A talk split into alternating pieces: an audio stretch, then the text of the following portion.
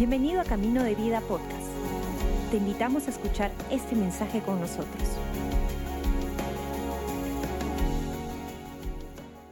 Muy buenos días iglesia, ¿cómo están? Bienvenidos aquí a Camino de Vida, al servicio online que tenemos, donde toda la iglesia se reúne a través de la conexión, sea en las diferentes redes sociales. Y para tener un tiempo juntos de versículos 2 al 8, vamos a leer esta porción y luego vamos a saltar a Deuteronomio capítulo 32.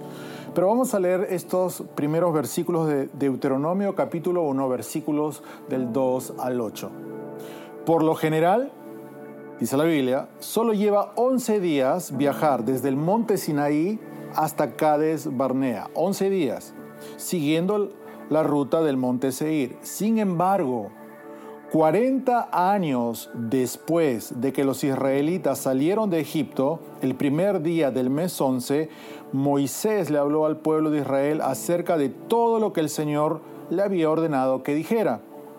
Ese hecho ocurrió luego de derrotar a Seón, rey de los amorreos, quien gobernaba en Esbón, y después de derrotar en Edrei a Og, rey de Basán, quien gobernaba en Astarot. Mientras los israelitas estaban en la tierra de Moab, al oriente del río Jordán, Moisés les explicó con mucho cuidado las siguientes instrucciones que el Señor había dado. La orden de dejar el Sinaí. Cuando estábamos en el monte Sinaí, el Señor nuestro Dios nos dijo, ya pasaron bastante tiempo en este monte, es hora de levantar el campamento y seguir adelante vayan al territorio montañoso de los amorreos y a todas las regiones vecinas, el valle del Jordán, la zona montañosa, las, las colinas occidentales, el Negev y la llanura costera. Vayan a la tierra de los cananeos y al Líbano y avancen hasta el gran río Éufrates. Miren, les doy toda esta tierra y tomen posesión de ella, porque es la tierra que el Señor juró dar a sus antepasados, Abraham, Isaac y Jacob, y a todos los descendientes de ellos.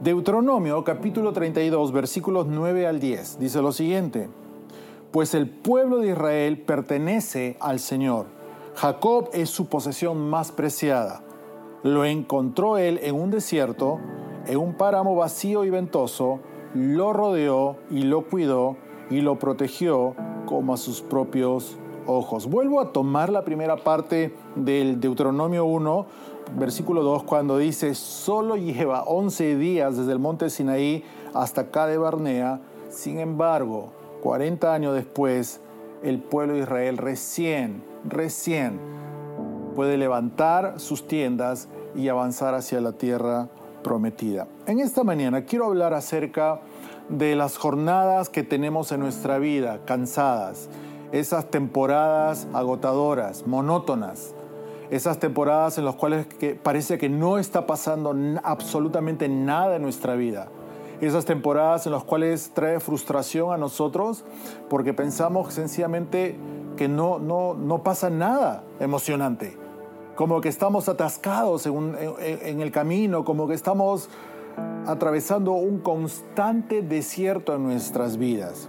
Es aquella temporada donde el trabajo es aburrido, donde la vida es tediosa, es monótona, no hay color, no hay sabor, no hay ah, nada que traiga una ah, sensación de satisfacción. Más bien es una sensación de hartazgo muchas veces, de, frustración, hasta de tristeza, como como que estamos atascados en una temporada que parece larga y nunca acabar.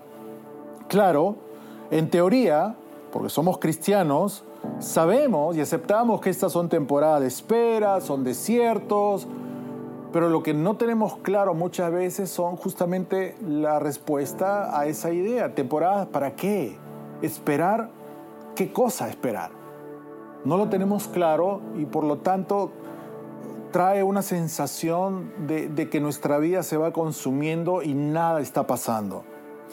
Y este es el punto, la demora del futuro anhelado, del futuro prometido, del futuro que, que imaginamos tener, es como que nunca llega y como, como hay una demora por una promesa que se cumpla, por, una, ah, por un sueño que se realice, por puertas que se abran, produce una constante frustración en nuestra vida, diariamente. Sin embargo, la Biblia está llena de historias de personas como usted y como yo, igual que estaban en la misma situación, que pasaron grandes temporadas en sus vidas, temporadas en las cuales no pasaba absolutamente nada, pero tenían una promesa, tenían una revelación, pero no pasaba nada por una larga temporada. Eran personas con rutinas monótonas, día tras día, mes tras mes, año tras año. Y esto es bien curioso porque eh, es un contraste en, nuestra cultura moderna, en lo cual estamos acostumbrados a que todo ocurra rápido, a que una oración sea contestada inmediatamente, a, que una promesa se cumpla al día siguiente, a que un favor se nos dé rápidamente. Somos una cultura acostumbrada a, lo inmediato, ¿no? Y lo vemos en nuestra vida diaria. Pones comida en el microondas y está listo en, en tres minutos, se calienta estás con el control remoto en la mano, no te gusta algo, cambias de canal, cambias de canal, cambias de canal, tratando de encontrar algo que te entretenga. De la misma manera, saltamos de, iglesia en iglesia. No me gusta esta iglesia, no me gusta esta iglesia, no me gusta esta, iglesia. Que, tengo que encontrar una iglesia que satisfaga lo que yo estoy buscando de manera inmediata pero no echamos raíces en un solo lugar, no permitimos ser pastoreados o enseñados en un solo lugar. Moisés. Moisés es un perfecto ejemplo de, una persona con una historia fascinante de espera. Y Moisés tiene una, una vida tan interesante que es bien marcado eh, su vida en tres etapas. Sus primeros 40 años, los 40 años de intermedio y sus 40 años finales. Los primeros 40 años, usted eh, recuerda, los primeros 40 años de Moisés, luego de que fue salvado de las aguas, que estaba creciendo en el palacio, fueron sus años jóvenes, de mucha energía, mucha confianza. Fueron los años donde él fue educado y entrenado y formado en lo mejor que Egipto podía darle en esa época. Era la época probablemente que representa a muchos de nosotros, cuando tenemos esa confianza en lo que podemos hacer, en nuestra juventud, en nuestros recursos, en nuestros contactos, en nuestra experiencia, somos muy, muy confiados en nosotros mismos. Pero luego hay una segunda etapa a raíz de, de, un exabrupto, de una reacción, de una manifestación del carácter temperamental de Moisés, que él tiene que dejar su vida en Egipto y pasa a una segunda etapa, una segunda etapa intermedia, donde van 40 años de su vida pasando en el desierto, pastoreando ovejas en silencio. Un hombre que en su primera etapa era muy versado, era un hombre muy educado, pasó hasta desarrollar una especie de, problema de comunicación, un tartamudo, eh, eh, eh, en esos segundos 40 años de su vida, en el desierto yendo de un lugar a otro con ovejas, para luego terminar sus últimos 40 años como líder de una nación. Es interesante, fascinante, fascinante la historia de Moisés. 40 años eh, en, en Egipto, 40 años en el desierto para luego 40 años liderar a toda una nación a través del desierto, el desierto que él conocía porque había pasado cuatro décadas pastoreando ovejas y ahora él estaba no ahora con ovejas, sino con ah, una nación entera guiándolos, eh, lidiando con chismes, lidiando con temperamentos, con personalidades, lidiando con un montón de situaciones en los últimos 40 años de su vida. Moisés representa a esta persona desde su juventud que sabía que había algo ah, clave para él, que tenía un propósito, que tenía un sueño, liberar a, su nación, se identificaba con sus hermanos hebreos, por eso mató al otro egipcio, pero que el futuro nunca llegaba. Lo mismo sucedía en, sus segundos 40 años en el desierto. ¿Qué hacía él probablemente 40 años pastoreando ovejas? Para luego pasar a liderar una nación hacia la tierra prometida, una tierra que se demoraba en llegar. 11 días.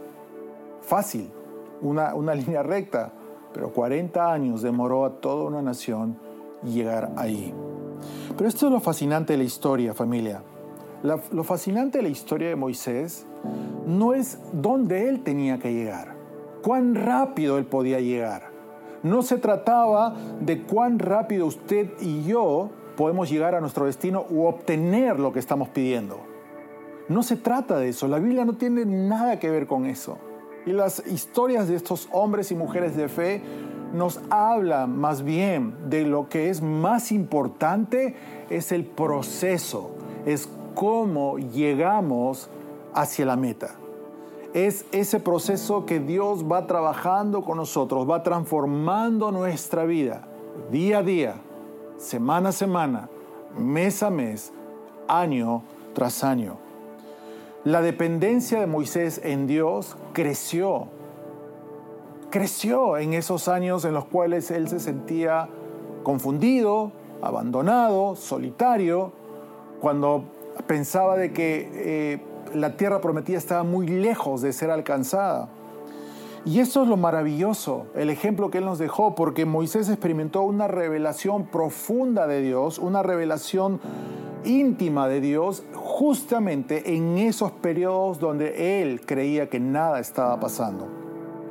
Que fue, una, fue, fue conocer a Dios de una manera más profunda, totalmente diferente del concepto que él tenía de Dios en el palacio, en sus años jóvenes. Fue conocer a Dios de una manera tan diferente, tan profunda, que marcó tanto su vida, muy diferente de sus segundos 40 años en el desierto.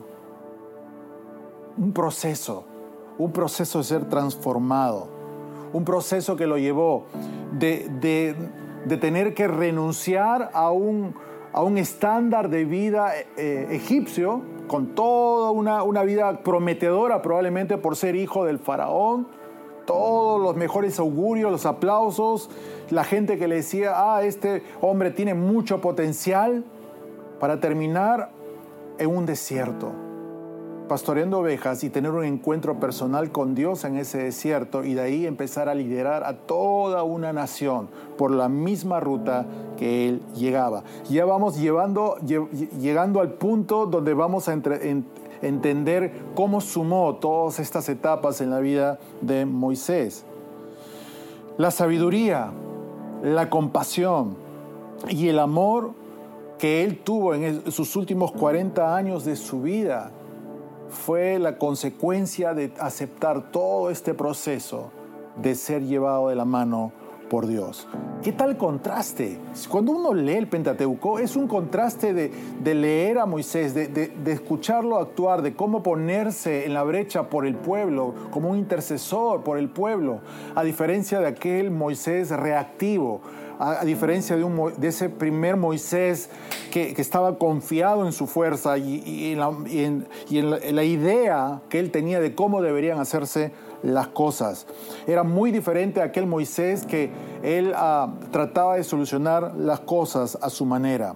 Es que Dios estaba preparando a Moisés, iglesia, para una aventura mayor Dios estaba preparando a Moisés para una aventura mayor que iba a afectar la vida de millones y millones de personas a lo largo de la historia de la humanidad, hasta el día de hoy, alrededor de todo este mundo. La educación que Moisés recibió en sus primeros 40 años en Egipto le sirvió para escribir el Pentateuco. La, la formación, entrenamiento militar que recibió en Egipto le ayudó en su liderazgo y en la planificación y en la logística de tener que llevar a toda una nación a través del desierto.